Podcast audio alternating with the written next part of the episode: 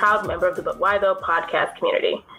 Hey guys, welcome to another episode of So Here's What Happened. I'm your host Nisha, and I'm also joined by Carolyn. Hey. Hey, how you been? Eh.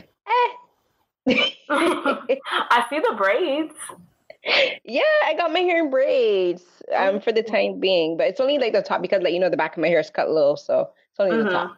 No, that's cute. I like it. I'm actually getting mine um next week, finally. Yeah, Humidity. you know, But you know how it is. Once summer comes around, Mm, it's not fun. um, but yeah, guys, thanks for joining us for another episode. Um, as always, we're here to talk about the things that we have read, watched, and how what our thoughts are on them. So let's kick things off with the reading corner. and I'm gonna begin. So for me, I read my first manga this month, and it's called Yay! And it's called Kaka Fukaka by Takumi Ishida. And it's a very interesting manga. So far, it only has three volumes and 14 chapters. And I kind of knew what to expect with a with a manga, but because I but I uh-huh. was still wasn't prepared because I started reading this manga because of a J drama that's based on it. It has the same name, Kaka Fukaka. And um, it's so interesting. So it's about so the synopsis is this 24 year old girl, Aki, finds herself newly single when her longtime boyfriend cheats on her. She begins living in a shared house with a former classmate and a boyfriend from junior high. Tomoya, um, but he has his own personal problems for the and for the last two years, Tomoya has struggled with erectile dysfunction, but finds himself reacting to Aki. So he asks for help, asks for her help to cure him. No, he, the J drama is something to behold. Like the Uh-huh. acting, I find the acting for J dramas, K dramas, and C dramas are all very different. Like they all like you can tell the culture like very heavily influences the way they act, especially for shows adapted from mangas because you know like a lot of Korean dramas and Taiwanese and Vietnamese dramas are also based on like Japanese mangas too. But Yeah. I find for Japanese ja- mangas, like when they're when they're shows based off of mangas, depending on the on the the story, like there's this very naive way they act, and these are supposed to be grown like adults, right? But the way they're Mhm. acting is so naive and so almost I wouldn't say childlike, but naive, and and it's so weird to me because like when you're discussing a topic like erectile dysfunction, like you you're talking about something that's so I guess not not only personal, but like they don't have a problem mentioning. it. Like they talk about like him getting hard and stuff. Like they legit say that. They was shocked. I'm like, a J- Japanese drama. But then I started reading manga, and it's interesting because I first had to get used to reading the manga because, like, for Mhm. in for Japanese um writing or um characters, like they start from right to left. So like when you when you open a Japanese when you open a book that's written in um, Japanese characters or like hiragana and katakana, like you add the book is actually backwards. Like how we would see it, we see it as backwards. So they start from the back of the book and move forward. So that's where how their language is. So their language starts from left to right and goes up and across. So when I started reading the manga, I was reading the the normal way we read, which is right to left and up to down. And it was Mhm. actually messing with me. Like when I was trying to read it, I was like, I couldn't follow it because I'm like, this the structure of the Mhm. sentences and the story didn't make sense. So I actually had to switch from regular reading style to manga reading. And I didn't realize that was something you could do, but yeah, I had to switch from regular reading style to manga reading style. And then it made sense to me. I'm like, okay, now Mhm. I can follow the story. So I thought it was actually very interesting experience where I actually had to switch the way that I, I was reading the story. And but then the, other again as again I said it's like the way they're I and the funny thing is, is as I'm reading it, I can, I'm hearing the characters' voices in my head because I started watching the, the drama first. So I'm hearing Mm. the actors, voice the actors as the characters in the story. So that was that's kind of funny too. But there's a scene that had me. I was like, "What is going on? I need like I need the writer to explain this." And we spoke about this before. I Yeah. said like, I I read this. I'm like, does this person know how sex works? That's about. I'm just gonna say that's about you know thirty percent of manga when they talk about sex. It, you gonna run into that problem. right be, be- because Mhm. like the, because the way how they're doing it is because like he's reacting to her so there's the, the background to the story is like they were their first they had they were they were each other's first when they were in high school. Mm-hmm. Right. So Tomoya and Aki, so they were they knew each other when they were in high school. So they were each other's first like sexual experience. And they only had it mm-hmm. the one time. And we we don't know his perspective yet, but for her, she had not a negative reaction, but he didn't react the way she thought he would. But to me, it's like he's a very stoic character. So like she read his stoicness as like as an insult, right? So she for her that became uh, a negative experience for sex, right? So for her now, for him to be like physically reacting to her, the first person that he's physically reacting in two years, she's like kind of like super confused, like, but you didn't like, you didn't seem to like me back then, like the like uh, sex, and now all of a sudden you're getting all I'm excited. But then there's also things. So like she agreed to like sleep, as in like to just like lay down in bed with him. Uh huh right? To see for him to see if he could get it stated again, which I thought it was kind of funny. Um, but the thing, that, what I really appreciated with his character with Tomoya is like he always tells her, "I'm not going to do anything." that you want me to do. He's like, if he if he mm. touched like they started like, just like next to each other, so, but then he's like, can I touch you? And like he asked for explicit um acceptance for her. He's like, I am not going to touch you anywhere else unless you tell me to touch you. If I touch uh-huh. you on your uh-huh. stomach, I'm not going to touch you anywhere else but on your stomach. And I, I really appreciate that. Mm. But but the sex scene threw me for a loop because I was like, uh, because uh, okay, I'm gonna spoil because there's the whole twist is that she gets pregnant. I'm like, uh, she got pregnant how again? Because the way how this is described in the book, I'm like, that's not how sex works. I'm like, huh? um, yeah. I would have questions too because I'm like, so now she's just pregnant. Oh, oh god, I might have to. I might have to just read it because I've come you gotta read it. It's so funny. I was like, did they? Did she become pregnant through osmosis? Like, how sweet? Did just like I was about to make a bad joke. I'm, I'm gonna go. I'm gonna go to the corner. Where it's such a and it kind of but it was really I, that puzzled me for like a full week i just i would like be thinking just something around and then it would pop in my head i'm like but that's not how sex works though like just randomly i'd be just thinking about it um uh-huh. so now i'm caught up with that part in the book and the tv show so they, they're kind of like running um, concurrently so like uh-huh. i'm not uh-huh. sure if they're doing kind of how game of thrones is you know they started out they followed the book and then like they took the the show past the books Mm-hmm. So I wonder if the show, for the writers for the show, have consulted the writer of the manga to see how they're going to end the show because the book isn't ended yet, but the show is going to have its like a number of specific number of episodes and it's going to end at a specific. So I don't know if they've talked to the they probably talked to manga created and already know how they're going to end the show. So it'll be interesting to see if the book ends the same time as the show.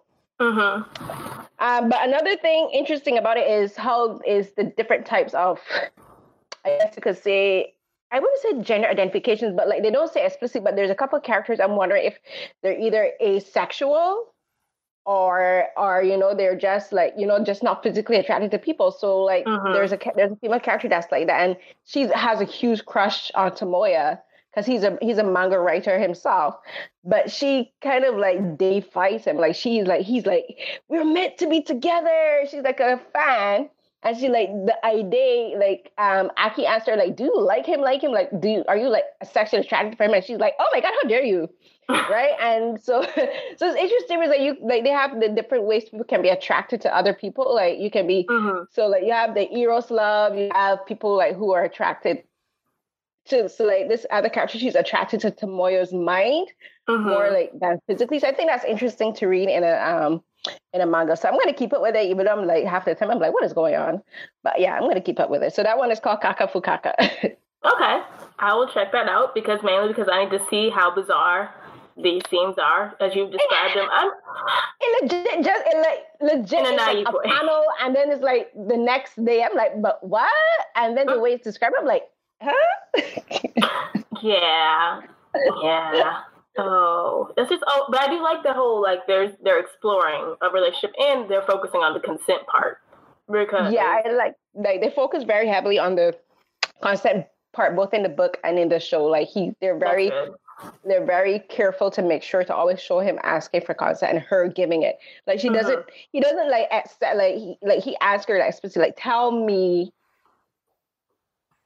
what you want, right? Is like, he's yeah. like, I'm not gonna do anything weird. She's like, there's a part that she's like, he's like, I'm not gonna do anything weird to you.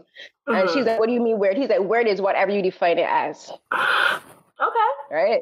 yeah boundaries. No, I like it because like you know, like ninety percent of manga, the when it comes to when sex is a topic in it, you usually have like there's ecchi or ichi. I'm probably saying it wrong, but ichi manga where it's like the girl's pant. There's a lot of panty shots, and then it's like a girl could be saying no, stop, and then they're still like touching her and grabbing her. And I'm just like, Oh, okay, this makes me very uncomfortable, and it's like that's like it's like that's a lot of manga. That's how like, a lot of manga can be.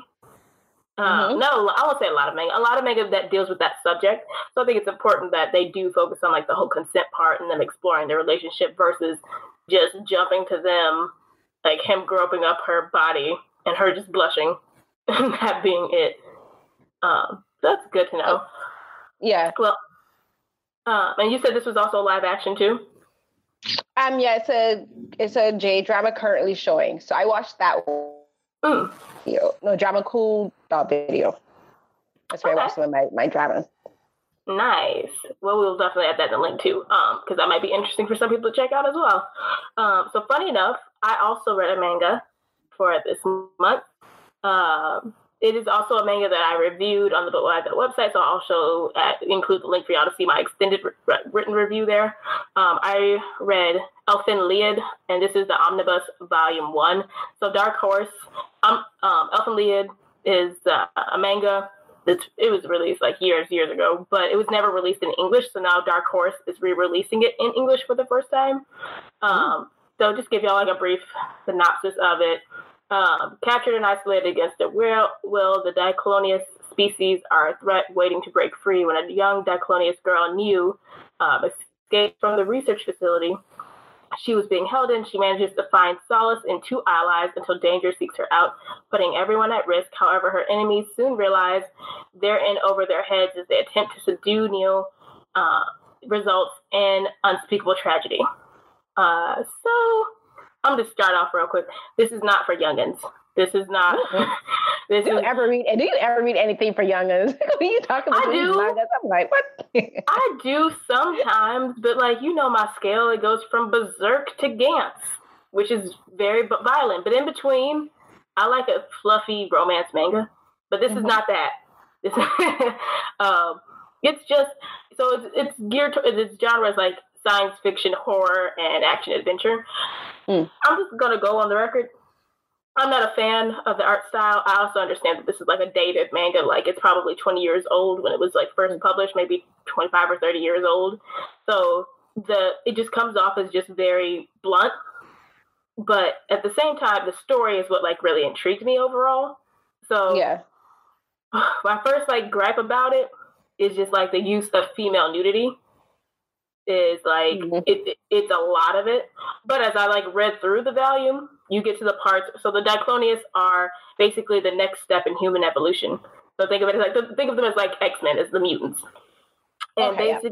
yeah. and basically they describe them as like if we allow them to live and breed and you know like just let allow them to be free basically they're going to kill off us um, homo sapiens like the like we killed off the neanderthals so that's Oh. like their argument that's their argument for keeping them captured and torturing them and experimenting on them but it's like there's Yeah. two it's like the way they use female nudity in one way i don't know if it's like one to be in a sexualizing i think uh, some of it i feel like is blatantly sexualizing the female body the characters but then another way it's to just dehumanize the mutants to like really show them that like they're not treated as humans that they're par and they're treated as lab experiments so it's like i want anyone if they find that triggering heads up there's a lot of that um yeah and then you know, there's it's fan service is a thing. So this is, definitely comes off as like a harem manga. You have your plain male protagonist, who there's nothing special about him really, but no the ne- there- there never is. Um, so Niu, the girl who escapes from, so when she escapes from the research laboratory, she wrecks everything up. She killing everybody. And the thing about the mutants are they have these things called vectors, which are basically invisible arms that they can use. So that like without even moving a part of her body, she can fight. And like she basically broke a man's arm in three places with her vectors. So it's like having invisible arms that can go out and like reach things and grab them and manipulate. is it like telepathically Yeah, so tele- like telepathically, it's definitely like a telepathic power. So that's like their powers, and then like they're you can tell they're different from humans because they have horns on the side yeah. of their heads. Um, so that there's all that, and then so and this is like the whole volume, which take like collects a bunch of like I think a a good chunk of the manga is in this. Um, as you continue through it, the story gets more interesting. Like you learn about like it, it deals with identity. I do appreciate the whole nature versus nurture aspect of it, where where when Niu escapes and she is hit in the head, so she now like has amnesia. She doesn't remember anything, uh, but she's found by two people on the beach, and they take her to live with her, and they help her. But all she can say is Niu. Um, that's like the only word she like. They're trying to help her remember who she is. Um, and now you see her as like this docile, very gentle uh, person. Like she's not, she's at peace. Like she's, she's, she wouldn't even harm a fly. Uh, but then in some chapters, she switches back to her original self without knowing it because like if she gets hit in the head again or like she remembers something like a, a memory flashes before her she remembers something and then then she has like this sinister look on her face so it's really you you wonder like is she truly evil and is she just a, a product of the torture and being a prisoner or is it that she truly is like this very docile gentle being who doesn't want to hurt anyone um, mm. other things about it again another trigger warning it deals with child sexual abuse I was not, no, I did not know that going into it. So that, oh. yeah, it's it's not that you see the entire act, but it is a flashback of one of the characters. Yeah. Uh, so that's kind of like one of those things where like, oh, I wasn't expecting that to be a flashback. Um, and then as you keep going on, I there so this is one scene, and again, I'm just throwing it out there. It's like something I didn't like. I like the story overall. There's just things I didn't, I wasn't a fan of, but it's still something I will probably continue to read to see where the story goes. But there's the one scene like this goes back to the, the use of female nudity. So it's like a double-edged sword. The one scene where Miu, the boy, the plain boy, I'm not going to remember his name. Um, plain boy is taking a bath, and Niu just suddenly pops into the bathroom and jumps in the tub with him. So earlier in a chapter, he accidentally touched her breast, and that made her feel away. Um, which she's now exploring these feelings. Now, my problem with this is not a problem that she's embracing her sexuality uh, or like her sexual desires it's more so because the way she is right now in this mindset, it's like they've infantilized her. Like they, she has a childlike mind. Like she yeah. doesn't. I don't like, and I'm not sure if like that's like something I found troubling. But like questioning, I'm like, is she know? Is she fully aware of what this means? And he's at the same time, she won't let his hand go. But he's like, even though you're saying yes, because now she's learned how to say yes. Um, I still don't think I should do this. I'm just like, okay, you're questioning it. I just like this whole exchange felt weird. Right, because because he's he he he knows she's saying yes, but he doesn't think she knows exactly what she's saying yes to. Yes, and that's like something where I'm just like, okay, let's just like dissect this because like that's a that's a that's a very valid point to make because like she he knows that her I'm not saying her intelligence like she's dumb, but her social intelligence, her social IQ is limited yeah. So, she, like, while she's having these urges and these feelings, is that truly consent, even though she doesn't mm-hmm. truly know what these things are, or does she comprehend them? No. Yeah. It's like yeah, I, don't I don't, think that would be consent because she doesn't have a full understanding of what right. is going on. Right. And like all of these are new to her. She's been isolated and no one's ever touched her before. Like another human being has never hugged her before yeah. she met them. So it's like all these experiences and everything are new. So like, while on the on one hand she's taking control of her sexual desires, on the other hand, you don't know what you're doing, and I don't feel like this is. It's like almost like statutory rape in a way where it's like yes, like a child is agreeing to something because it feels good, but they don't know exactly what that's doing to them, or the they don't understand the full breadth of the action. Um, yeah. So I was just like, okay, so this is where this is going right now. Um, but yeah, besides that, it's very interesting to see where the story goes as far as like the mutants and how there's like a secret organization that's plotting. Like there's other shenanigans going on, and like how some people want them to breed and some people don't want them to breed, and it's like basically everyone has their own motives for trying to get them to um, either die or ca- or to keep them captivated. So I'll keep reading it for the story. I'm not a fan of the art style. So then that concludes the reading corner. How about TV? What did you watch? Uh, I watched so many things, mm-hmm. um, but a lot of shows ended because, um, again, this is the episode for May, so a lot of TV shows wrapped up at the end of February um, and the beginning of May, namely Game of Thrones. Um, yeah, but we're not going to talk about that because that's not. oh, but, you say Game of um, Thrones? Ugh. Yeah, I'm like saying because the major show that wrapped up in May was um, Game of Thrones, right? Yeah. Um, but for me, the show that I'm going to talk about, I wasn't sure to talk about it before, but you know what? This is my brand. I'm sticking with it. K mm-hmm. dramas. Mm-hmm. Again, people like if this is the first time you're hearing us, I love K. I love Korean dramas. I love yep. Asian dramas, and you know what? I might just stick with talking about these because this is my brand. This is this I very talk, on I, brand for you. Exactly. We talk about what we want to talk about, and today I want to talk about a new Korean drama called um, One Spring Night. So this drama is interesting to me for many reasons, but I'll start off with some background because it's written by Kim Un and directed by An Pan Suk. And the reason I, I think this show has very good potential is, is it's written and directed by the same team that did Something in the Rain. Now, I'm sure a lot of people who like know dramas and stuff know that Something in the Rain was one of the most popular dramas of 2018. And Lanisha and I, we've talked about this show before. And we talked about in our special where we talked about um like um Korean dramas and um and genres because I because I had talked about the Nuna Nuna oh, dramas. Yeah. yeah, right. So I, we talked about something right with that. And so a Nuna drama is where um, so Nuna is like uh, the Korean word for older sister or, or a cousin or, or a friend. So Nuna is an older woman. So someone that you would refer to with this is a term used for respect. Like they could be six months older than you, and you would still call them Nuna because it's a sign of respect. But you can uh-huh. also call this person. You can also use it as a term endearment too. And so like there's also Oppa. So Oppa is the male version of that, and you can so you'll hear siblings, cousins calling older men again. They, they could be like six months older than them, Oppa.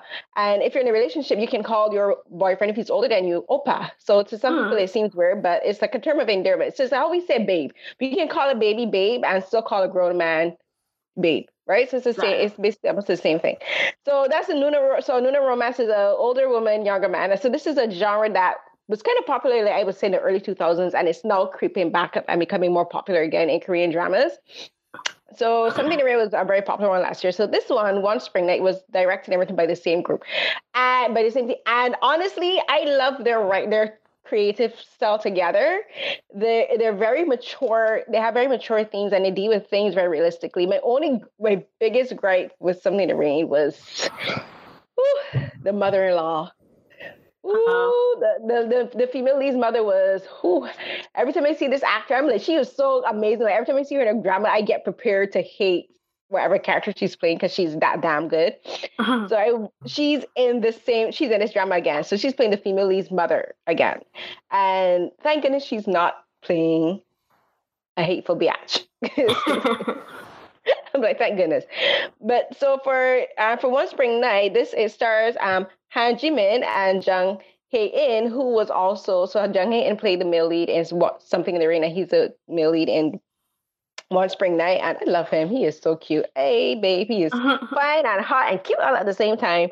And this is interesting because he's played a single father, and this is something we don't typically see in Korean dramas where the male lead is a single parent. We've had like I've watched shows where the female lead is a single mother and like they deal with the stigma of have of raising a child by themselves because Korea is a um, South Korea is a very when it comes to certain things a very conservative country. So like when it comes to like and this is a, a problem that women face around all around the world face with stigmas of being single mothers. Like you know the fathers uh-huh. never face the same consequences yeah. and the same stigma that the women deal with. So we've seen this a few times in korean dramas but this is the first one i'm watching where the main lead is a single father to a young son. So his son is about 5 mm-hmm. and it's going to be interesting to see him get into this relationship um, with this with this woman. I'm not sure exactly how old. I think she's probably like five, six, seven years older than him.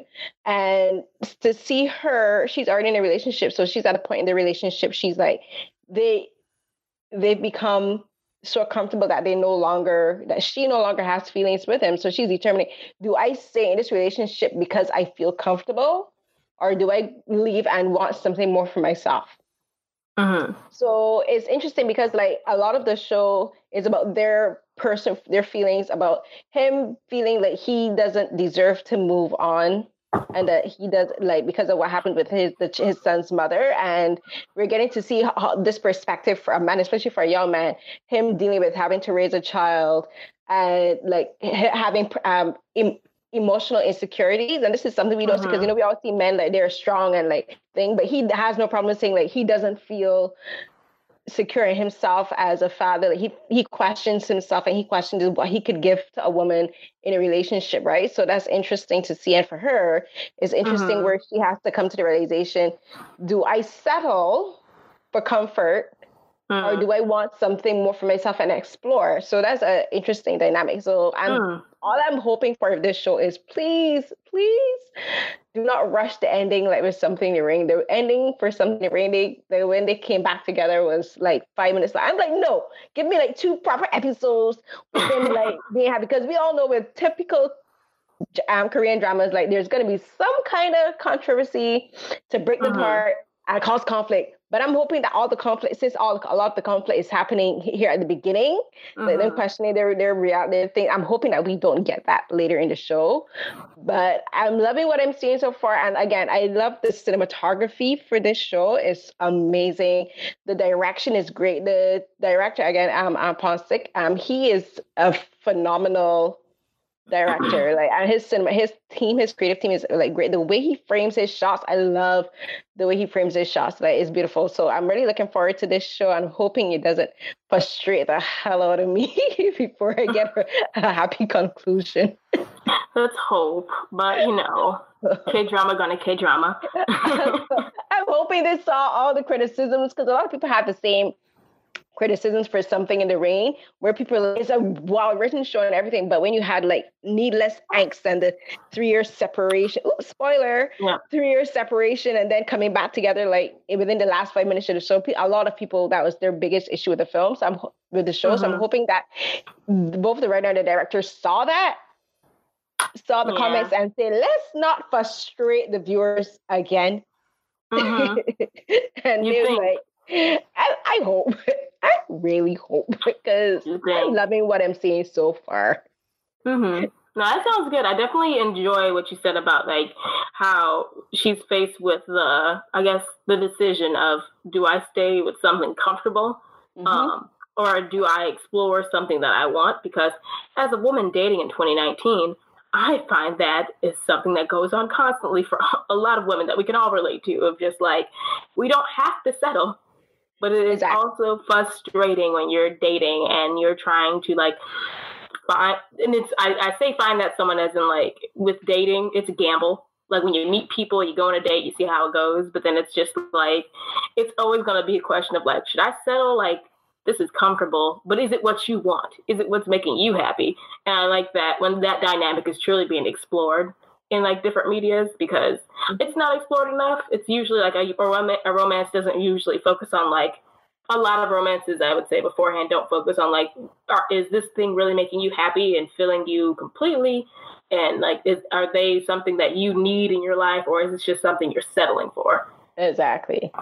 So and, and, and like what you mentioned about dating in 20 because actually there have been a few like conversations between her and her sisters and her friend where they kind of mm-hmm. they kind of say the same thing where she's like do like her her, her friend is like but do, do you want to put yourself back out there with with all the stress that comes with dating again she's like you already mm-hmm. have someone here but then she but then her friend but then like her and the and the Lee so he is um, called his name is uh, Lee Jung In, and her name is Yu Ugio.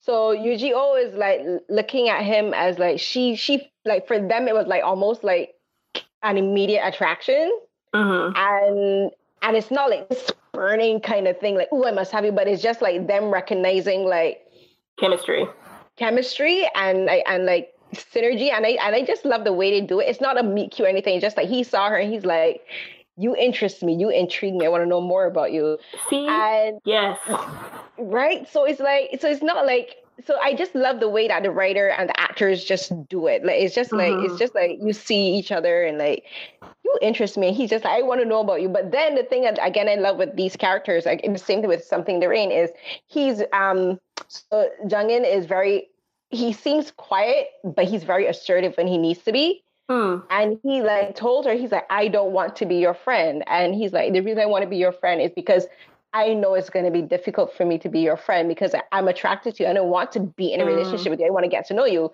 And then he kind of acquiesces because he's like, okay, because he didn't want to like force her into a, a, position where she had to choose yeah. between him and her and her boyfriend. And I'm not going to make your life difficult.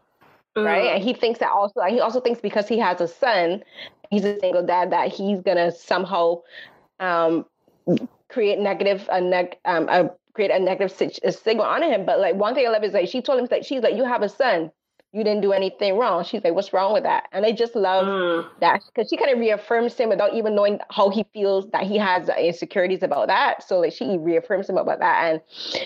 The, the whole dating thing, like this is something that we in the 2019 have to deal with. Like at our age, is like there's people that are going to have children that they had mm-hmm. at a mm-hmm. young age, and it's like, do you like you have to consider all these things like how are you going to interact with a child that doesn't have his mother like what are you have to think about the consequences and the mm-hmm. and, and everything that comes with this like i love how they're developing this all of this that they're discussing it so it's not like she's just jumping into a relationship and expect the kids right. to call her mommy right like they're considering this and I just love how real it is and how realistic it is. Mm-hmm. And like, I like I'm single, you're single, and like the prospect of dating in 2019 is like, whew. It's I'm, I'm drained just talking about it. Y'all see me rant about it on Twitter. It's it's it's, it's struggle because it's like one, you have to try, not have to try. Like one, I want to say like for people who are single, you are whole without somebody in your life and mm-hmm. like and you don't need to have a person now i'm in the want category i want someone in my life who Same. like you know, like there's some boxes I want checked, but it's not like in this standard where some people are just super picky. It's more of just like you want to meet somebody, like how you said the characters are, like there's a chemistry behind, between them. And like there's this connection. And I think we all want that to a degree or just like in different ways when it comes to dating um, or whatever our intentions are as we're dating and single. But it's also very frustrating because our options in this day and age are limited when it's like if you don't meet exactly. somebody at work or and, and I say this as like I don't want to date anyone I would ever I work at, but it's just like your op your your dating pool shrinks as you get out of college. As you like and you move through like different parts of your life. And it's kind of like we're yeah, all looking for that connection. Hmm? I'm sorry, I couldn't hear you. Yeah, yeah, and I know. As, and as you're getting older, like your dating pool does shrink because like mm-hmm. there are people in relationships, like the number of people like in relationships increases, right? Yeah. And so, like, your as you said your dating pool does um, um, get smaller, but also like you know more of what you want, and like yes. the whole idea of settling. Like, I've had people tell me, like, I've had my standards are too. I'm like, how is my standards? too? I want a man who's taller than me. I'm five feet. I need somebody taller. That's not. That is not hard. exactly. I mean, right? And like that I'm attracted to. Like people are like, oh, you know, you don't have to think. I'm like, why would I want to be in a relationship with someone that I am not physically, emotionally, and mentally Thank attracted you. to?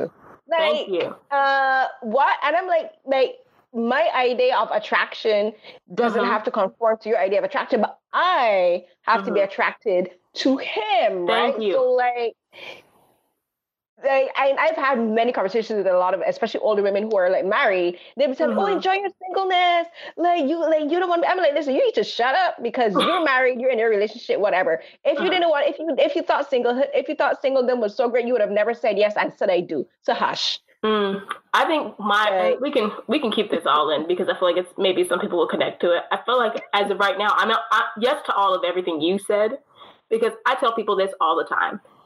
When I date somebody, I need two things.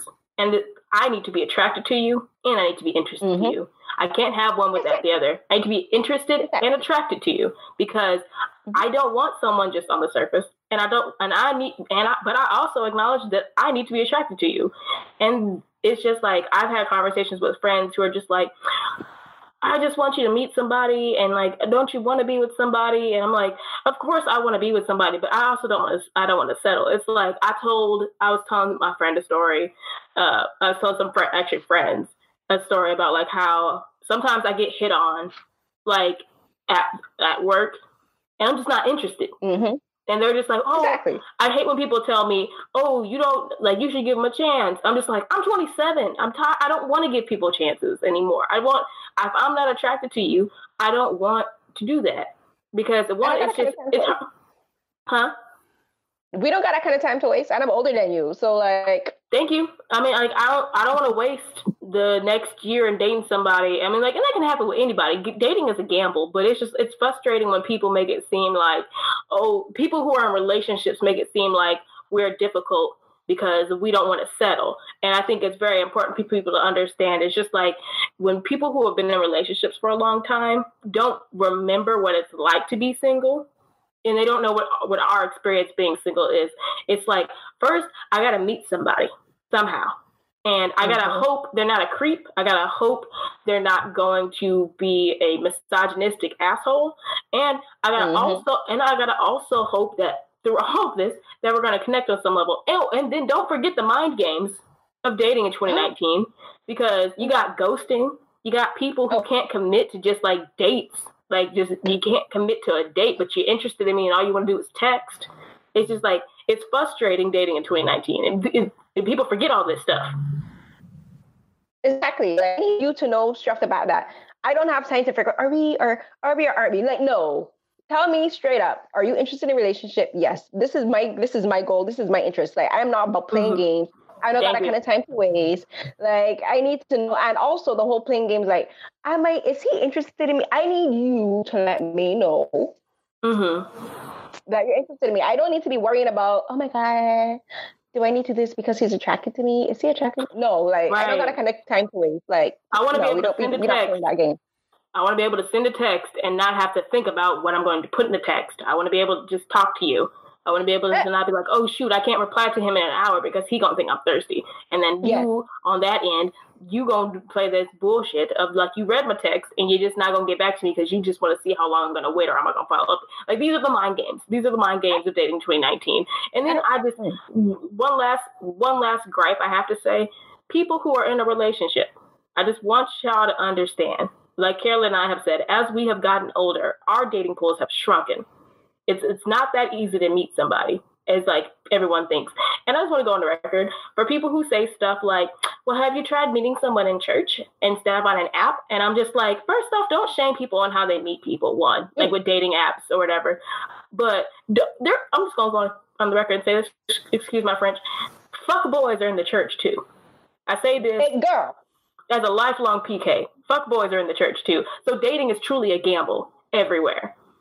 Are you telling me like I've been I I go to church like I I go to church Mhm. every Sabbath and whatever, and I've been going to church my whole life, and I also people. There, men are jerks in and outside the church. Like, Oh yeah. no, like because I go to church, I go to many, many. Let's say, I, I, some of them are even more are bigger players inside the church than Thank out you. because like I, the experiences I've had and my friends have had, I'm Mhm. like, no, you're gonna, you're not gonna swing that foolishness with me. Like, mm-mm. Mhm. And I just I I. I feel like we've gone down the whole. This is this is like a triggering subject for us to talk about dating, but it needs to be said because it's just like people want to make all these assumptions about singlehood, and I appreciate this show for actually discussing about like settling and pursuing what you want, and not let and not letting someone feel bad about pursue. Like if you're not healthy in a relationship, if you don't feel fulfilled in a relationship, and you've put in the work, there is no reason for you to stay in it. And yes, you should question it. Like if you've put in the work and you've put in the effort, I, I like I'm gonna watch the show because that, that's just something I feel like is not like that discussion doesn't get to ha- be had enough with like single characters. No, because and the thing about it is because like they're at a stage in her life because she and her boyfriend and the family like they're always like just get married, and she's like, no, Mhm. I'm not gonna get married. I'm not gonna marry you for the sake of getting married. Like I want to marry you because I want to.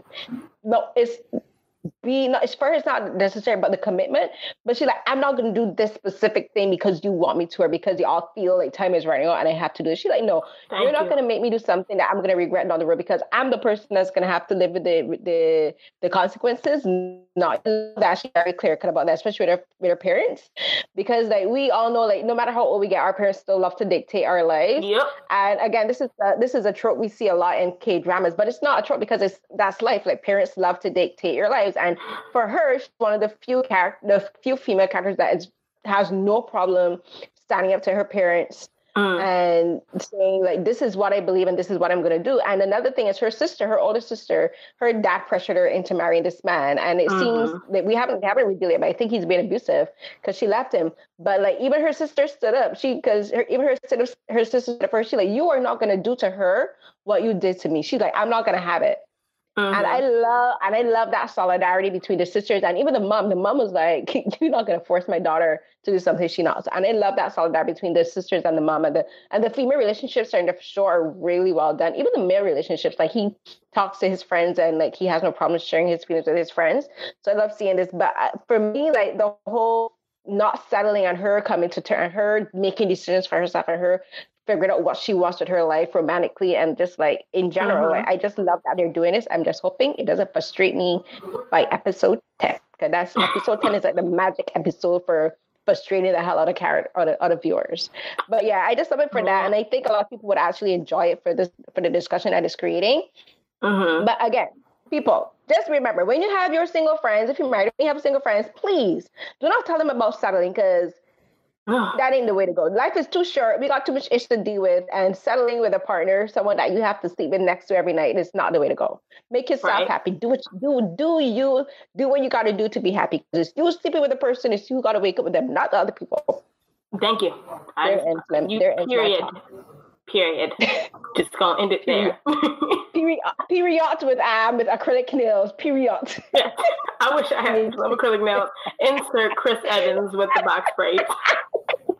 uh, what makes it funnier oh, is that he knows that.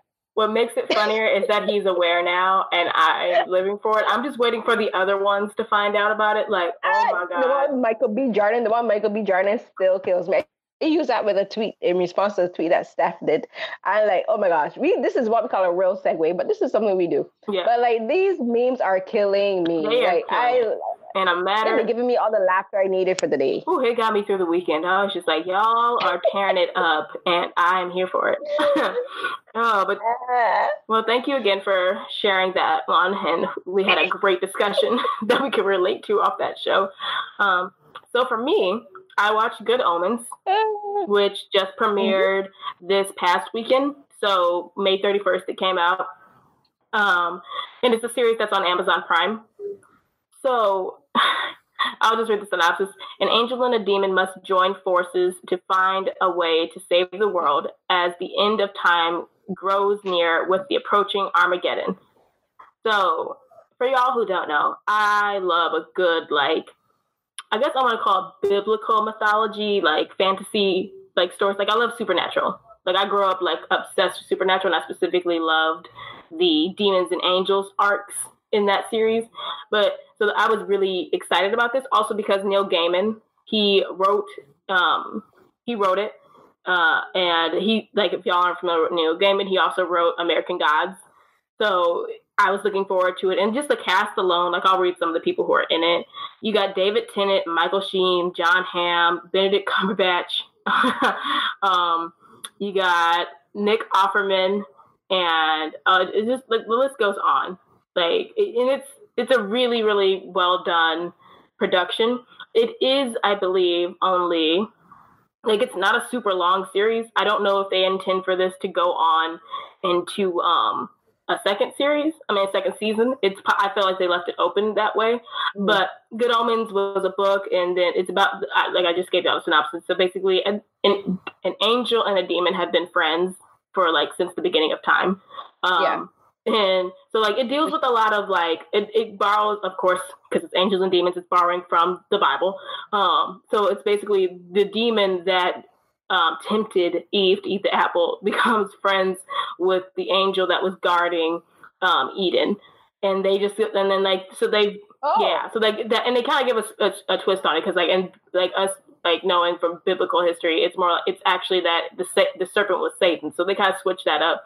So basically the angel and the demon have been on earth from the beginning of times and you just kind of see like they they're friends and they're not friends.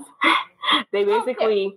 yeah they work together. They're kind of like i want to say they're friends in a sense nemesis. where huh? They're arch nemesis. They're like i hate you. But I mean, we can get along. yeah where it's like you think like the whole thing is that like they shouldn't hate one another and not at all help one another. They actually have like this weird relationship of just like, oh, we just keep bumping into each other during different periods of time. Like they were both there at the crucifixion of Jesus, and they were there during the French Renaissance, and then they were there in Rome, and like you see how like their relationship grows over time. Which one I'm a fan yeah. of David Tennant. So him playing a demon was right on brand for him, which I thought was funny. And then Michael Sheen is the angel, uh, Aziraphale, um, and David Tennant's character is Crowley.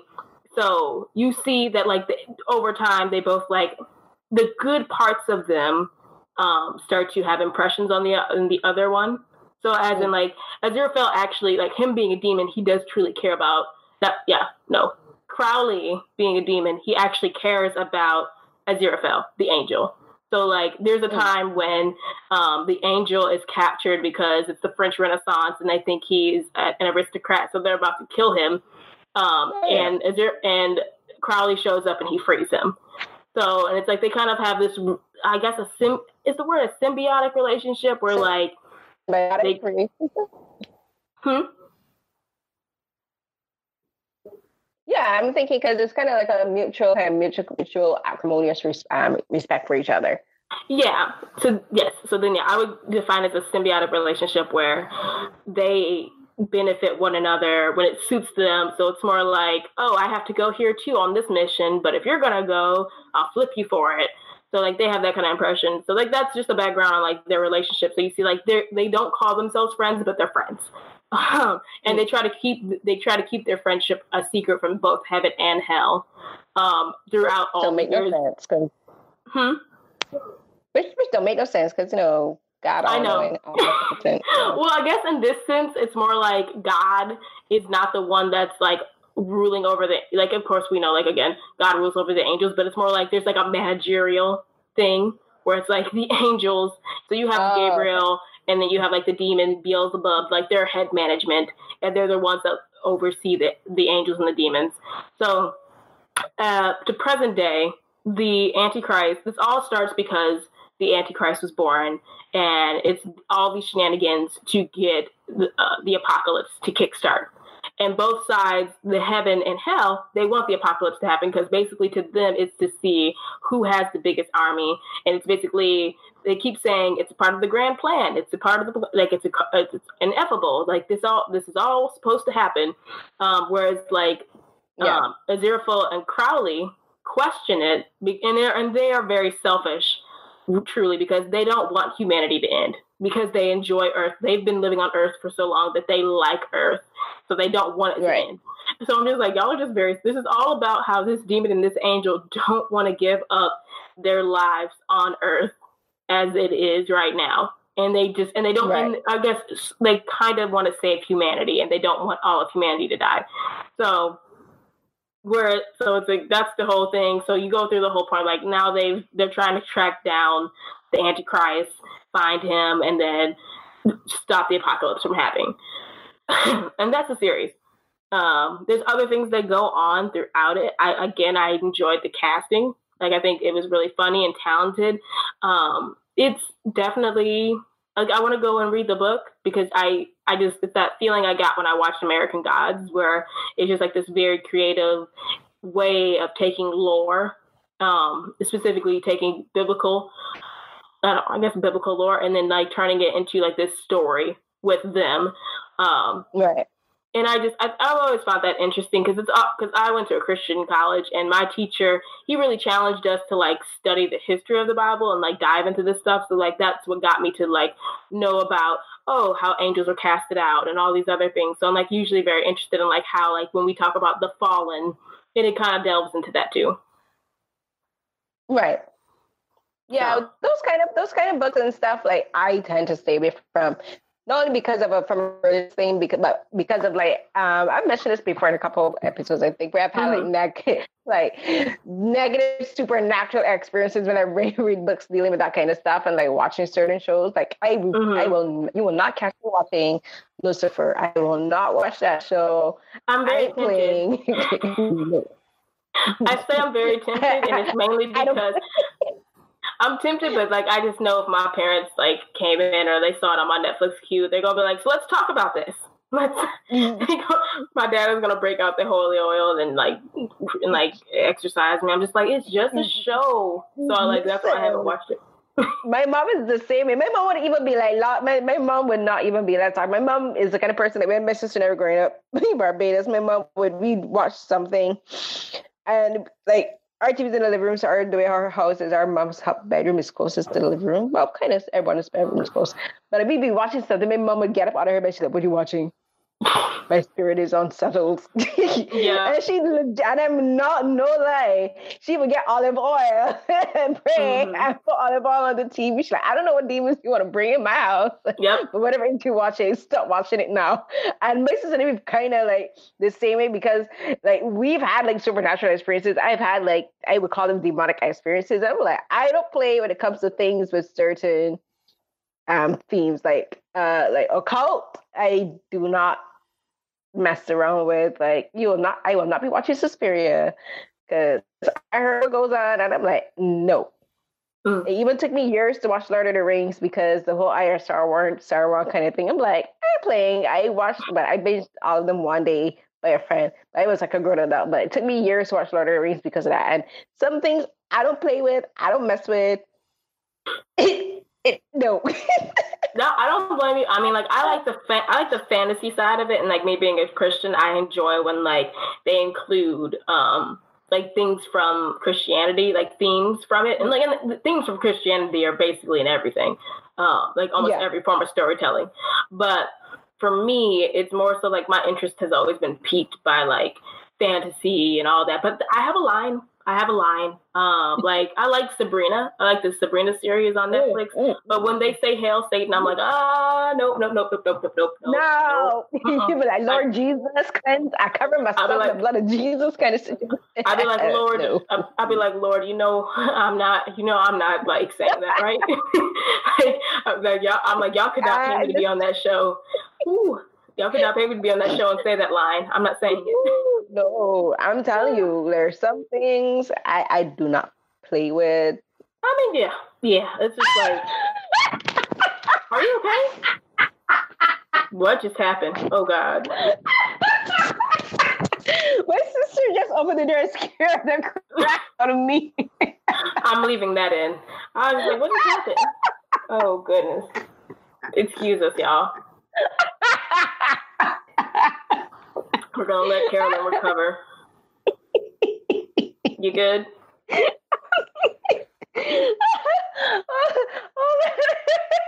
She's not recovered yet.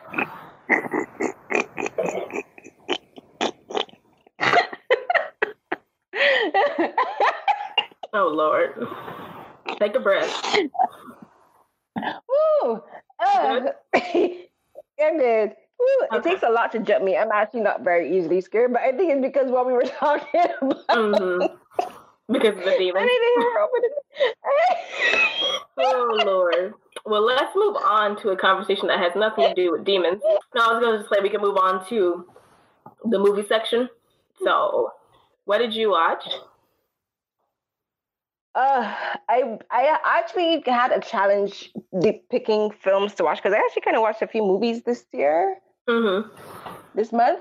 Um, I watched like, of course, um, John Wick Chapter Three. Um, See You Yesterday. Uh, what else did I watch? I watched a couple of few shows. So I, I wasn't sure what to discuss, but I think we're gonna. I want to discuss um, John Wick Chapter Three Parabellum. Mm-hmm. Um, because yes, I love me my Keanu Reeves, but also I think this I, I really like this film I, because I think they, they've done such a the director and the writers have done such a great job continuing the lore of of John Wick and building out the universe, and it's mm-hmm. like and as it gets bigger, it's not becoming more complicated. It's actually things are actually becoming more simplified, if you understand what I mean. Like the way they're explaining and giving you the background for the continental and explain the world kind of makes it more clear cut like this world functions this very specific way and i really love that and also we have new characters this year this time around so like one of the new characters is called the adjudicator and they're played by Asia Kate Dillon. So I say there because she identifies as non-binary. So mm. the character is considered non-binary too. So like in the in the film, like the adjudicator is described as ju- is referred to just as adjudicator, and I really love that. Mm-hmm. And also, we got to meet the elder. So the elder is one that was hinted at before in the first two films, and the elder is played mm-hmm. by Saeed Taghmaoui, and he's Middle Eastern. I'm not going to say exactly where because they don't give you an location, but he's Middle Eastern, and it kind of brings in this other aspect of the world where finally we're going to get more people of color. One, mm-hmm. but it mm-hmm. also gives you this um, it gives you a, a background um, into the assassins, like where because the word assassin comes from and it's based on an Arabic word, right? So mm-hmm. they're get, they're creating that background on it too, and I love that. So and also I I love Halle Berry. I love the fact that they not only cast her, but they made her such a strong character. But like we get a mm-hmm. backstory on her. We know her motivations, and she has these two dogs that she commands. And I this is the first time that I can recall watching a film where you have a female character who is in command of her own defense um, mm. with regards to dogs because we've seen films with men who have their dogs who have like their canine unit dogs or mm-hmm. their own dogs that they use as trainers their backup and their partners and you know there's tons of tv shows where like starsky and hutch and those kind of shows where you have men have their dogs as their psychics and like this is the 1st mm-hmm. one seeing a female character with her she has dogs for her psychics and I got to say props to Halle Berry because I listened to this podcast called um, oh my gosh, is Cinema Blends, I think it was, mm. and they and they they they speak to the director um, Dave Stahelski, and they talk about the training for the dogs. And I, I read, I did some research on the training for the dogs, and Halle was very heavily involved in the training of the dogs because they had to be trained to respond to her commands and to her voice. Mm-hmm. And for the scene that they did in the film, the the this there's a scene that takes place at this um at this um, building, um, well, where John and her character is called Sophia, they go to find out information, and like this fight makes out. And this one scene takes took like months and months and months to prepare for because they had to train mm-hmm. the dolls very the dog the train had to be very precise for these dolls and they do some amazing stuff and I think it's like one of the most impressive fight sequences that I've seen in years and possibly ever because you not only have the human element, but you have the element with dogs, and the dogs have to be like the way she commands these dogs is super impressive.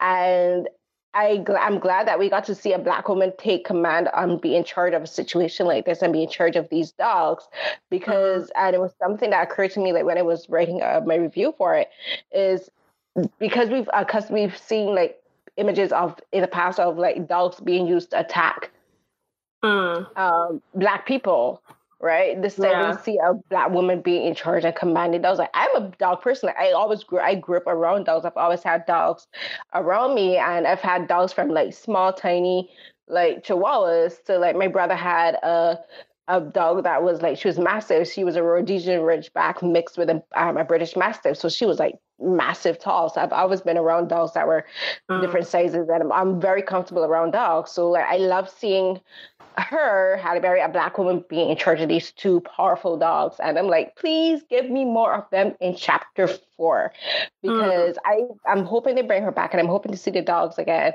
And another thing that I really loved about it is again talking about dogs is as a dog lover, like I've always hated the stigma that bulldogs have, and because of dog fighting. And the thing with the John Wick series is we know that it's based like it's a lot of it starts because of his his puppy Molly was killed, and I love the fact that we get to see John's character, um, Keanu Reeves' character John, be mm-hmm. very mm-hmm. affectionate with his pit bull, right? Because she's mm. a she's a I think it's he because he well mean, I think it's a boy, but he calls him the dog. Like that's his name, and mm-hmm. like he's very affectionate, and I love seeing him be affectionate with the dog. So you have the two dogs, Halle's dogs, which are um, I think they're Mal- uh. So they're dogs that are used for training by the CIA, the FBI. You know, they're they're like mm-hmm. this breed is used specifically for attack and like like German shepherds, and for bulldogs. So you have the two dogs that we uh, that we're accustomed to seeing a being attacked, but we have to build up a show affection.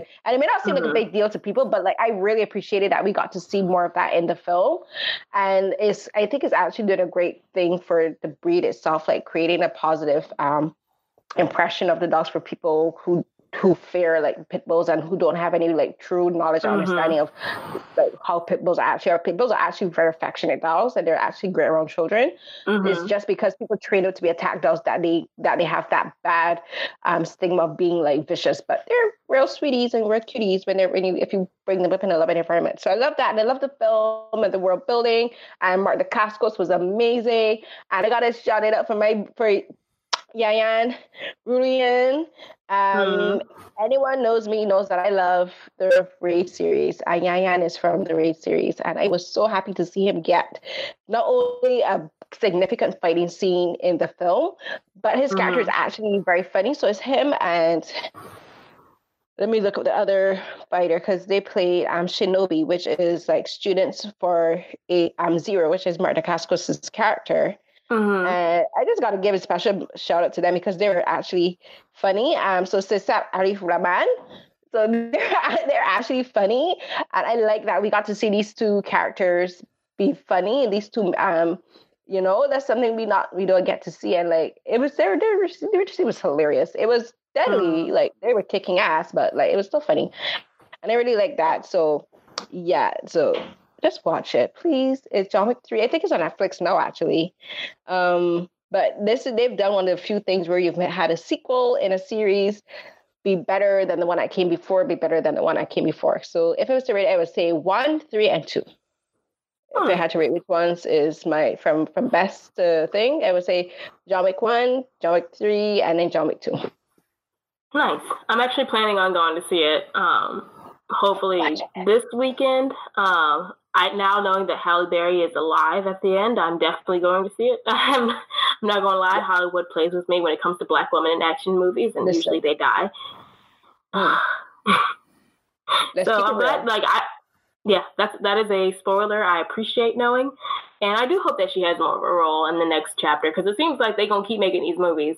So I don't mind if they keep making it because um Keanu said he he's uh-huh. willing to make them as long as they're he's willing to be John Wick as long as they're willing to keep making them. And I'm like, if you guys uh-huh. keep this trend of of great storytelling, great directing, great acting, great action sequences, keep on keeping on. Is this is one of the few series that I don't uh-huh. mind them keep going. That's like the Ip Man series. I'm like, give me more Ip Man, please. Give me more. Yeah. Oof, yeah. Like, yeah. Those be good. Um, well, for me, so I went. Um, we're gonna talk about two movies. I'm gonna talk about two movies because I know you watched Always Be My Maybe. But before we get into that one, mm-hmm. I am going to talk about Godzilla. Oh yes, you saw it. Yes. Did you see it? No, not yet. Okay. Um, well, obviously, there's no real spoilers because monsters gonna wreck stuff up. Mm-mm. But I just exactly. want to say, as someone who loves kaiju movies, it is it. Mm-hmm. It is what I wanted. Mm. I, I, I truly sometimes I just want to say this. Honestly, I don't even need the people anymore. We could just have someone narrating the monsters fighting, and I will watch. Ken Watanabe. Let it yeah. be Ken Watanabe. Yes, yes, him. That'd be great. um, I am just I like where the franchise is going. So, like for y'all who are not familiar, this is the sequel to Godzilla. This is the one that came out in 2014 uh, a sequel to that one. This one is now Godzilla King of the Monsters. I like how it introduces, because in the previous one, you know that there's other kaijus. The idea that there's other ones. So it's not that Godzilla's a phenomenon, he's the only one. It's that they are aware that there are other kaijus. So in this one, they now in the beginning it starts off with like how since Godzilla and the they call it the the attack on San Francisco when like in the last one he saves the people from the giant monsters. Um, it's like this picks up where like now this organization called Monarch um, exists so it can study the mo- monsters, but also so it can find a way, a solution for them to coexist with the monsters. Yeah. Um, which I'm just be honest, when you realize that there are giant monsters in the world, you ain't got no choice but to find a way to it to coexist. exactly. I'm like, oh, I'm like, how are you gonna like? It, they just oh. are. What are you gonna do about them? You're gonna say, please, can you go somewhere else? Like they ain't gonna go. Nope. nope. And I mean, I definitely like. So I grew up watching Godzilla like I guess it, it's technically an anime, um, like the old old one, mm-hmm. like the 1970s one. So that was my introduction to the Godzilla, and it was in that one. Godzilla is on the side with the humans, and the humans make contact with him, and they're able to communicate with him. So it's like they're able to summon him when they need his help. So yeah. I always thought that like that'd be so cool. So in this one, this movie really does justice to the to that anime of Godzilla. How do I put this? He has no beef with us. He has no problem with people. Yeah. He true, but if you get in his way, it's not his responsibility to not stomp on you. Like he can't be worried about us as ants. Like we are ants to him. We don't be mm-hmm. worried about stepping on ants. Godzilla ain't worried about stepping on us. But his main priority is to keep order. Like his main priority is to remain the king, the alpha of the monsters of the kaiju. Yeah. So it's just like I can get with that. I can coexist. Just tell me what I gotta do. Like we are Godzilla's pets. He takes care of us, as in he makes sure that it's like a symbiotic. I'm using that is the word for this episode. The symbiotic relationship with Godzilla and the humans is that it benefits him to remain the king of the monsters, to remain the alpha, and for the other ones to, because he keeps them in check. And it benefits us to keep him alive because without him, another giant monster will come and kill us all. Oh, which, such is life. Yes, such is life. um, which I think, which is basically the premise of this one is just like Ghidorah. I believe it's the three-headed dragon one. Um, that is like challenging Godzilla and basically trying to take over, um, basically challenging his dominance um, and trying to take over the, his title as king of the monsters. Yeah. You know, humans go to human, and we feel like that we find a way to control these monsters, and that's the solution. We must find a way to control them. Um, and then, do you care about spoilers? Because I can. no, the whole trailer is a damn spoiler. Spoiler Go okay, do it. Perfect. The the twist is so you know there's a mom and a daughter and a dad, whatever. They got divorced. Um, so the mom is the scientist that develops a way to keep the monsters calm, which is basically by putting out this.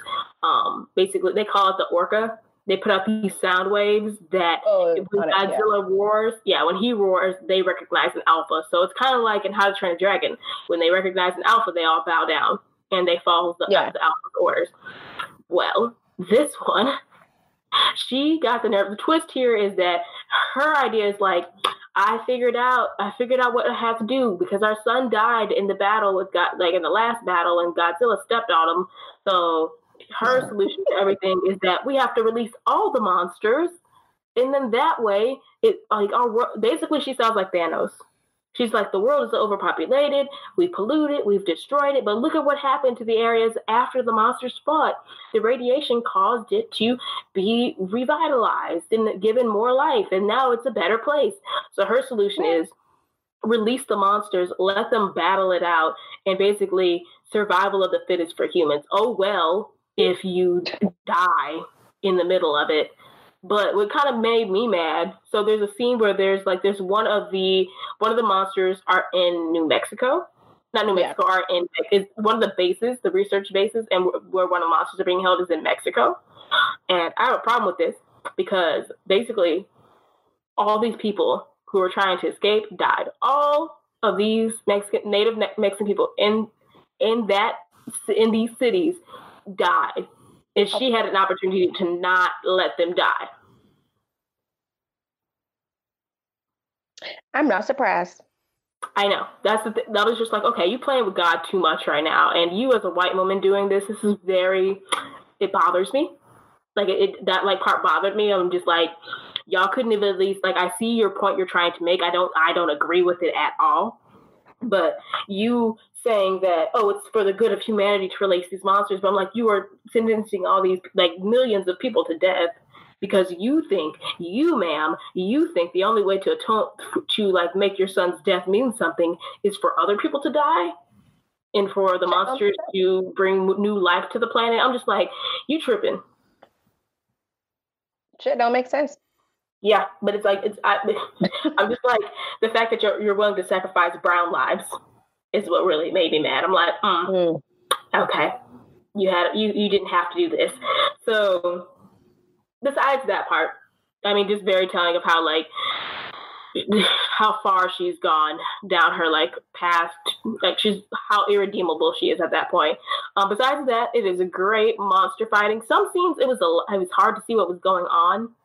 Like yeah, you know, when there's like a lot of action, and then they focus on the mm. people. I'm just like, I don't even have to see the people. Go back to the monsters because I can't tell what's going on from their eye level. Um, so that was interesting. I like that it explored more of the lore with the yeah. kaiju. Um, like you, int- you're introduced to Mothra, who is the queen of the monsters, and Godzilla is the king of the monsters. And I find that so adorable. It's not that they are married or they have babies or anything. It's again the word of this episode is symbiotic. They they have a joint like they have an agreement to protect Hold one on. another. Mothra have huh? babies for Godzilla? No, no, no, no, no, no. So the, she's the queen of the monsters. She's known as the queen of the monsters. He's known as the king right, yeah, of the yeah. monsters. But it's yeah. not like they have some kind of like they don't. They're not mates. It's more because of like their power. Like it benefits him to protect her, and it right. benefits her to protect him. So they're true. They have like this agreement, um, and she's like a very, very powerful uh, monster, and mm-hmm. same as Godzilla. And it's like they respect each other's power and they work oh, yeah. together. And I thought that was game adorable. Rec- game recognized game. Exactly. Um. So yeah, it's great if you like seeing giant monsters wreck things up. Go watch it. Um, I, for some reason, find that to be very therapeutic whenever it is a giant monster or a giant robot destroying things. I, I just enjoy those movies. Mm, yeah, I wanted to see Godzilla because like because uh, I, I, saw the first trailer um last year and it was like all I care about is again the giant monsters who looked the the, the design looked really good for them so I was mm-hmm. really interested in seeing that um especially Mothra I'm like I gotta see what they do with Mothra oh, um so like, legit that's all I, I, cared about them and Ken Watanabe like, legit please mm-hmm. tell me he mm-hmm. does not die does he die yes no I'm sorry. And, and I'm really irritated that he, that's like another thing. I'm just irritated that he died. He died Again? saving Godzilla because they find out that the only way to like save him is to hit him with a nuke to like basically juice him up. And it's like Ken's the one that says like I'll do it. I'm like there's no more drones. There's not like another way you can get the thing in there. And apparently they're all like, nope, our drones won't get there because it's too hot. Of course. You have to go in. Of course. And I was just like, so another person of color dies. Okay. I mean, like, it's supposed to be poetic, I guess, in a sense, because he's saying goodbye to Godzilla and he's making a sacrifice for him. But at the same time, I just feel like, why does he have to die?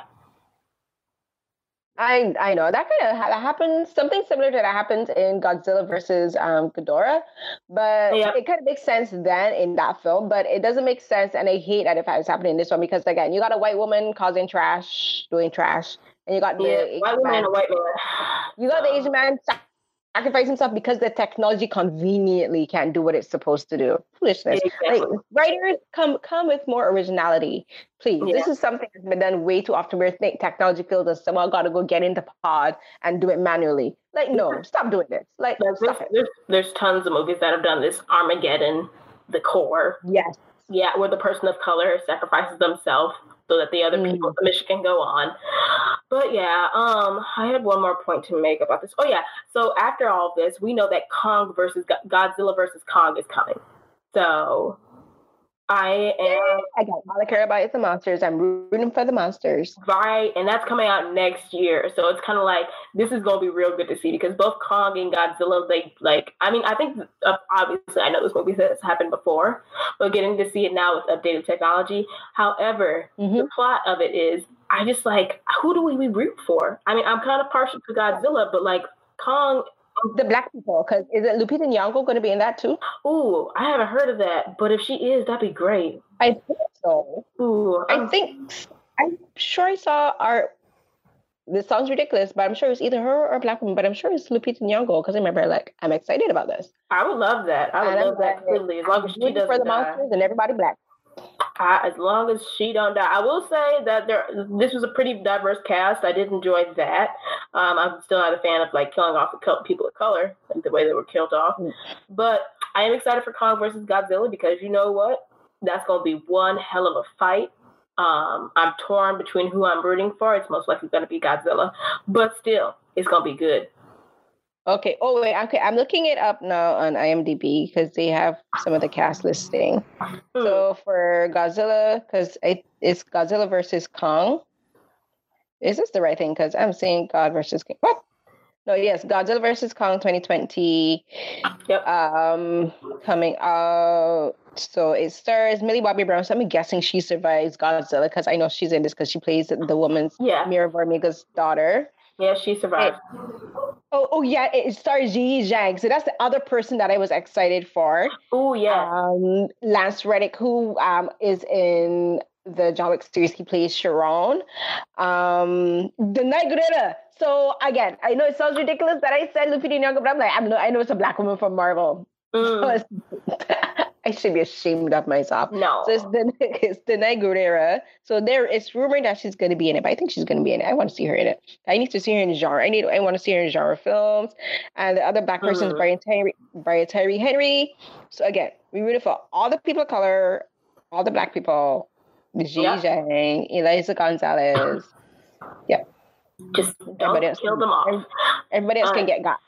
Yeah, everybody else. Just don't kill off the people of color for no sense of sacrificial reason. But yay, giant monsters, because Kong and Godzilla about to throw hands. Mm-hmm.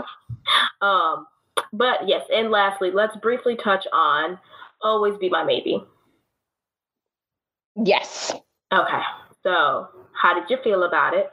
I liked it. I really liked it. I do have some problems with it, um, but because it's not a perfect rom com by any means, but mm. it's one of the better rom coms to come out in recent years for sure. Agreed. I I wholeheartedly agree with you there because it's just it's a refreshing rom com where it's like yeah it has some rom com tropes, but like which ones don't.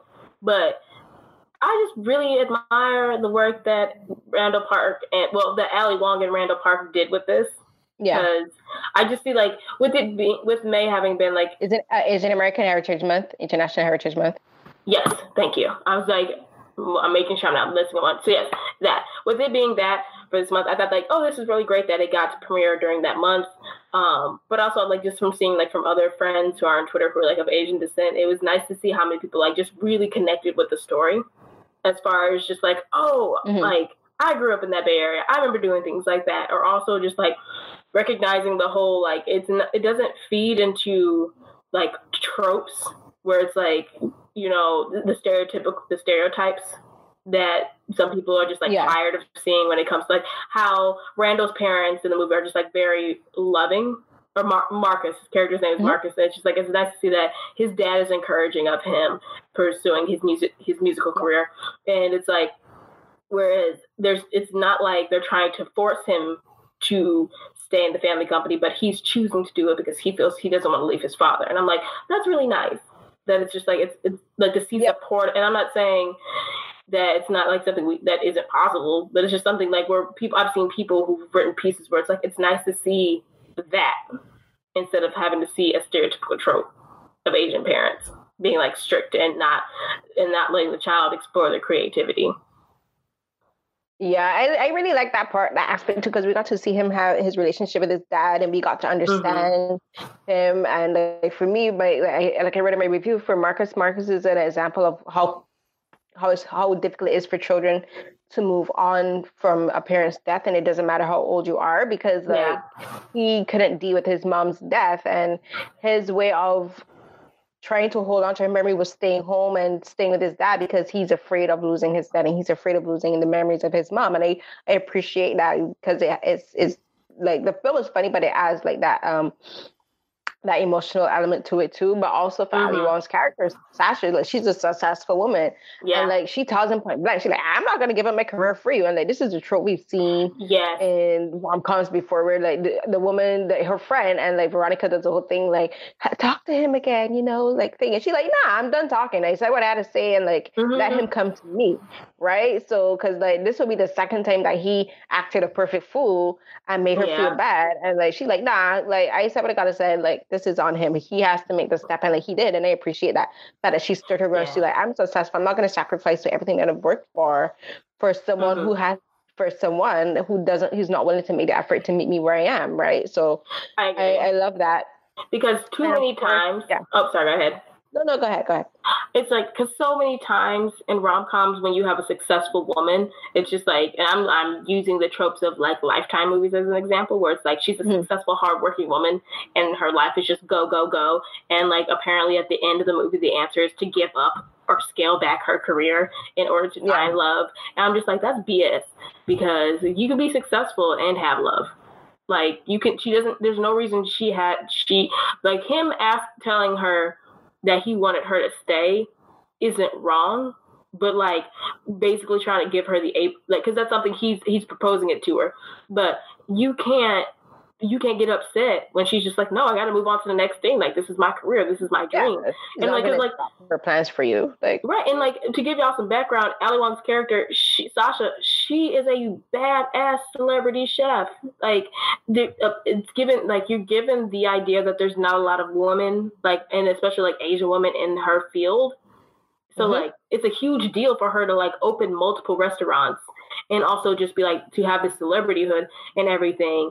So it's like that like that's a very huge thing. So him getting upset about her moving to New York and not even being willing to like compromise on like throwing a fit. And it's you're right, it's him using his fear of losing his mother of like again to to like harm the people around him. Like he's scared of moving on in a sense where he's like it, he was so stuck in his ways of like he didn't want to do things differently with his band he didn't want to move forward it seemed like he was just in a rut in his life and yeah. it's like through date like through reconnecting with her um and he comes and it's and you're right it's on him to come to that realization where it's like the way their friendship ended was because of how he acted and exactly. how he hurt her and him not and him not even having like the sense to apologize to her after he mm-hmm. lashes out at her.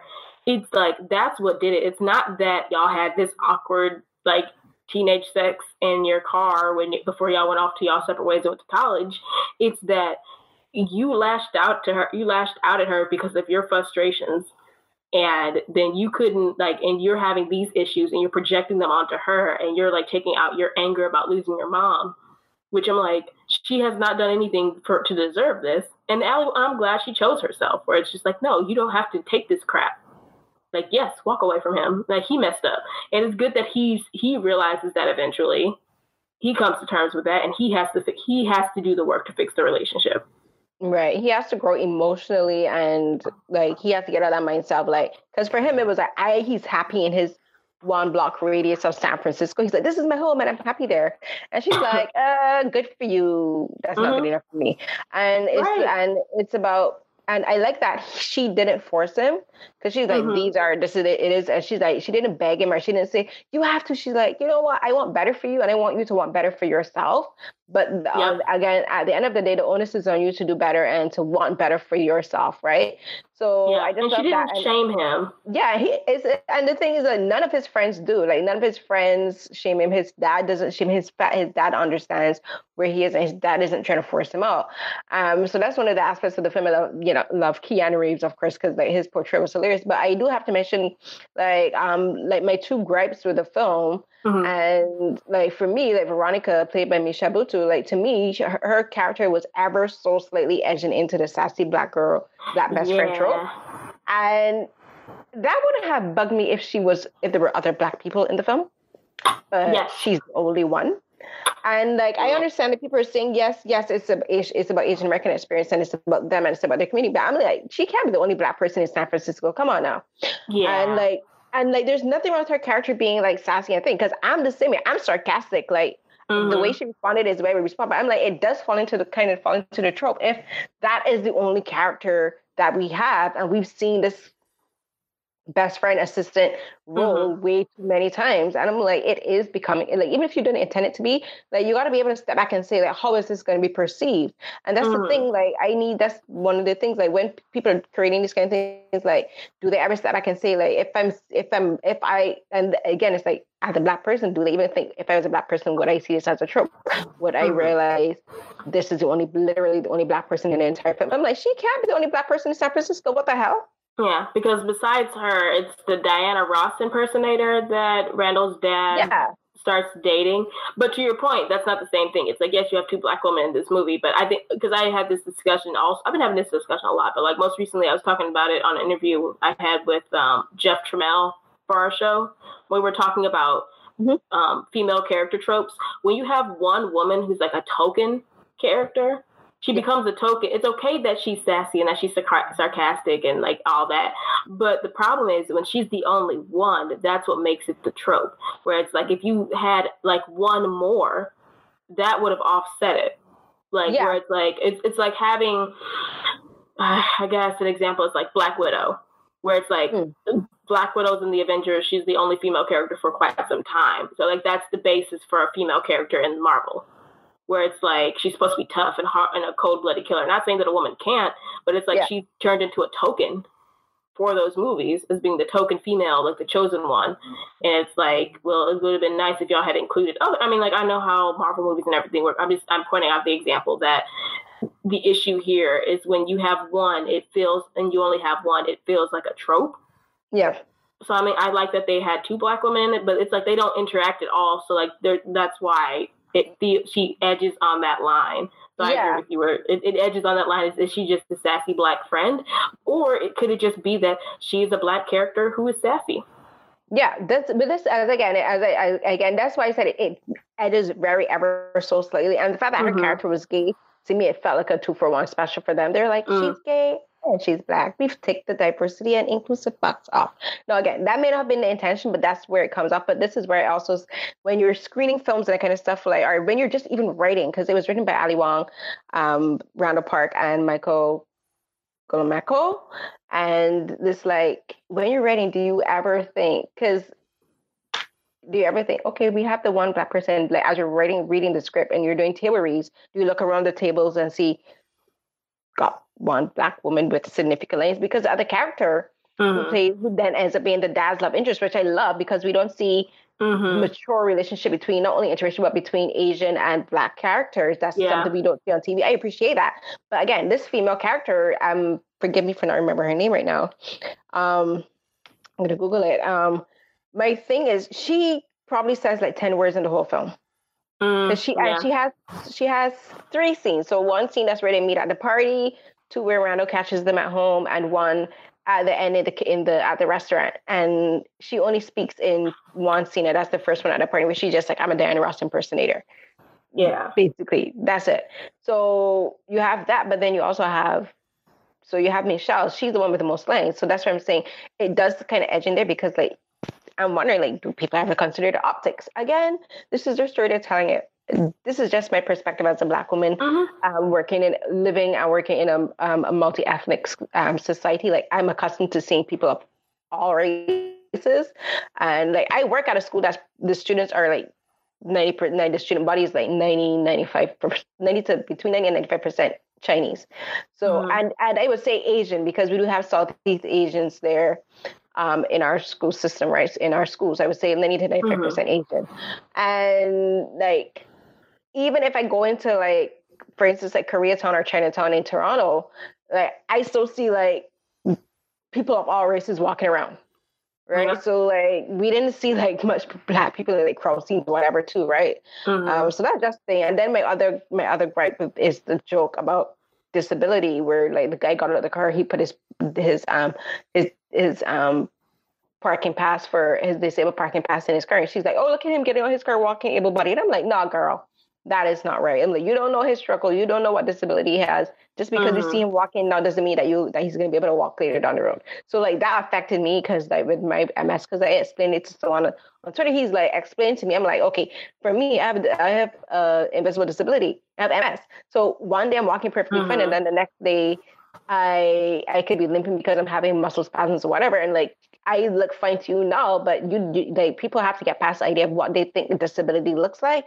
Just because someone doesn't have mm-hmm. a, a, a, a, like a walking aid, like a cane or a wheelchair or walker, doesn't mean that they're not disabled. So like it's 2019 writers, stop doing this shit. I'm tired of seeing it being and being and it being used as a fodder for jokes. It's not funny. Like the people are grown adults. Stop making these stupid, tired jokes about disability mm-hmm. and and fat shaming. Like just stop. like Mm-hmm. Just stop it, please. It's it's ridiculous and like educate yourselves and someone. Like what? That like I hated that when she said it, it literally took me back. I was like, I'm like uncalled for. Yeah, that's it. Yeah, I agree. No, it's something. I mean, like again, as much as I enjoyed this movie, like we said, it's not perfect, but it's important to like make these comments and make these critiques on it because I don't know, maybe someone by some odds is listening to us and like, you know, of course other people read and write reviews about this and it's important that we share like our critiques on it because it, it needs to be worked on. Like it's a good movie, but it's not perfect. And it's not that I'm asking for a movie to be everything for everyone, but I think it is important to bring up the critiques of like how the black female characters are treated, and also when you're ta- when you're talking about disability in these movies too. It's just it's just it's important that we have these discussions about it. Still yeah. enjoyed it, but there's still things that could be worked on. So maybe mm-hmm. the next one it will change. Yep. Hopefully they see because like I'm not the like like lots of like um advocates and people for disability with disabilities spoke about it on Twitter and did articles about it. So like mm-hmm. this is mm-hmm. something I hope they read and critique and read the critiques and understand where people are coming from. Mm-hmm. Because the same way how they don't want their Asian is presented in like negative stereotypes in films, the same way we don't want disabilities, um, visible or invisible, presented in in in in films. Like you got to do better, people. Like just again, the disabilities pre- come in many forms and is caused by many things. And mm-hmm. being disabled doesn't mean strictly walking chairs or whatever. Like reading glasses are technically I, I read glasses and technically what I have is considered a disability because without my glasses or my contacts, I'm mm-hmm. blind.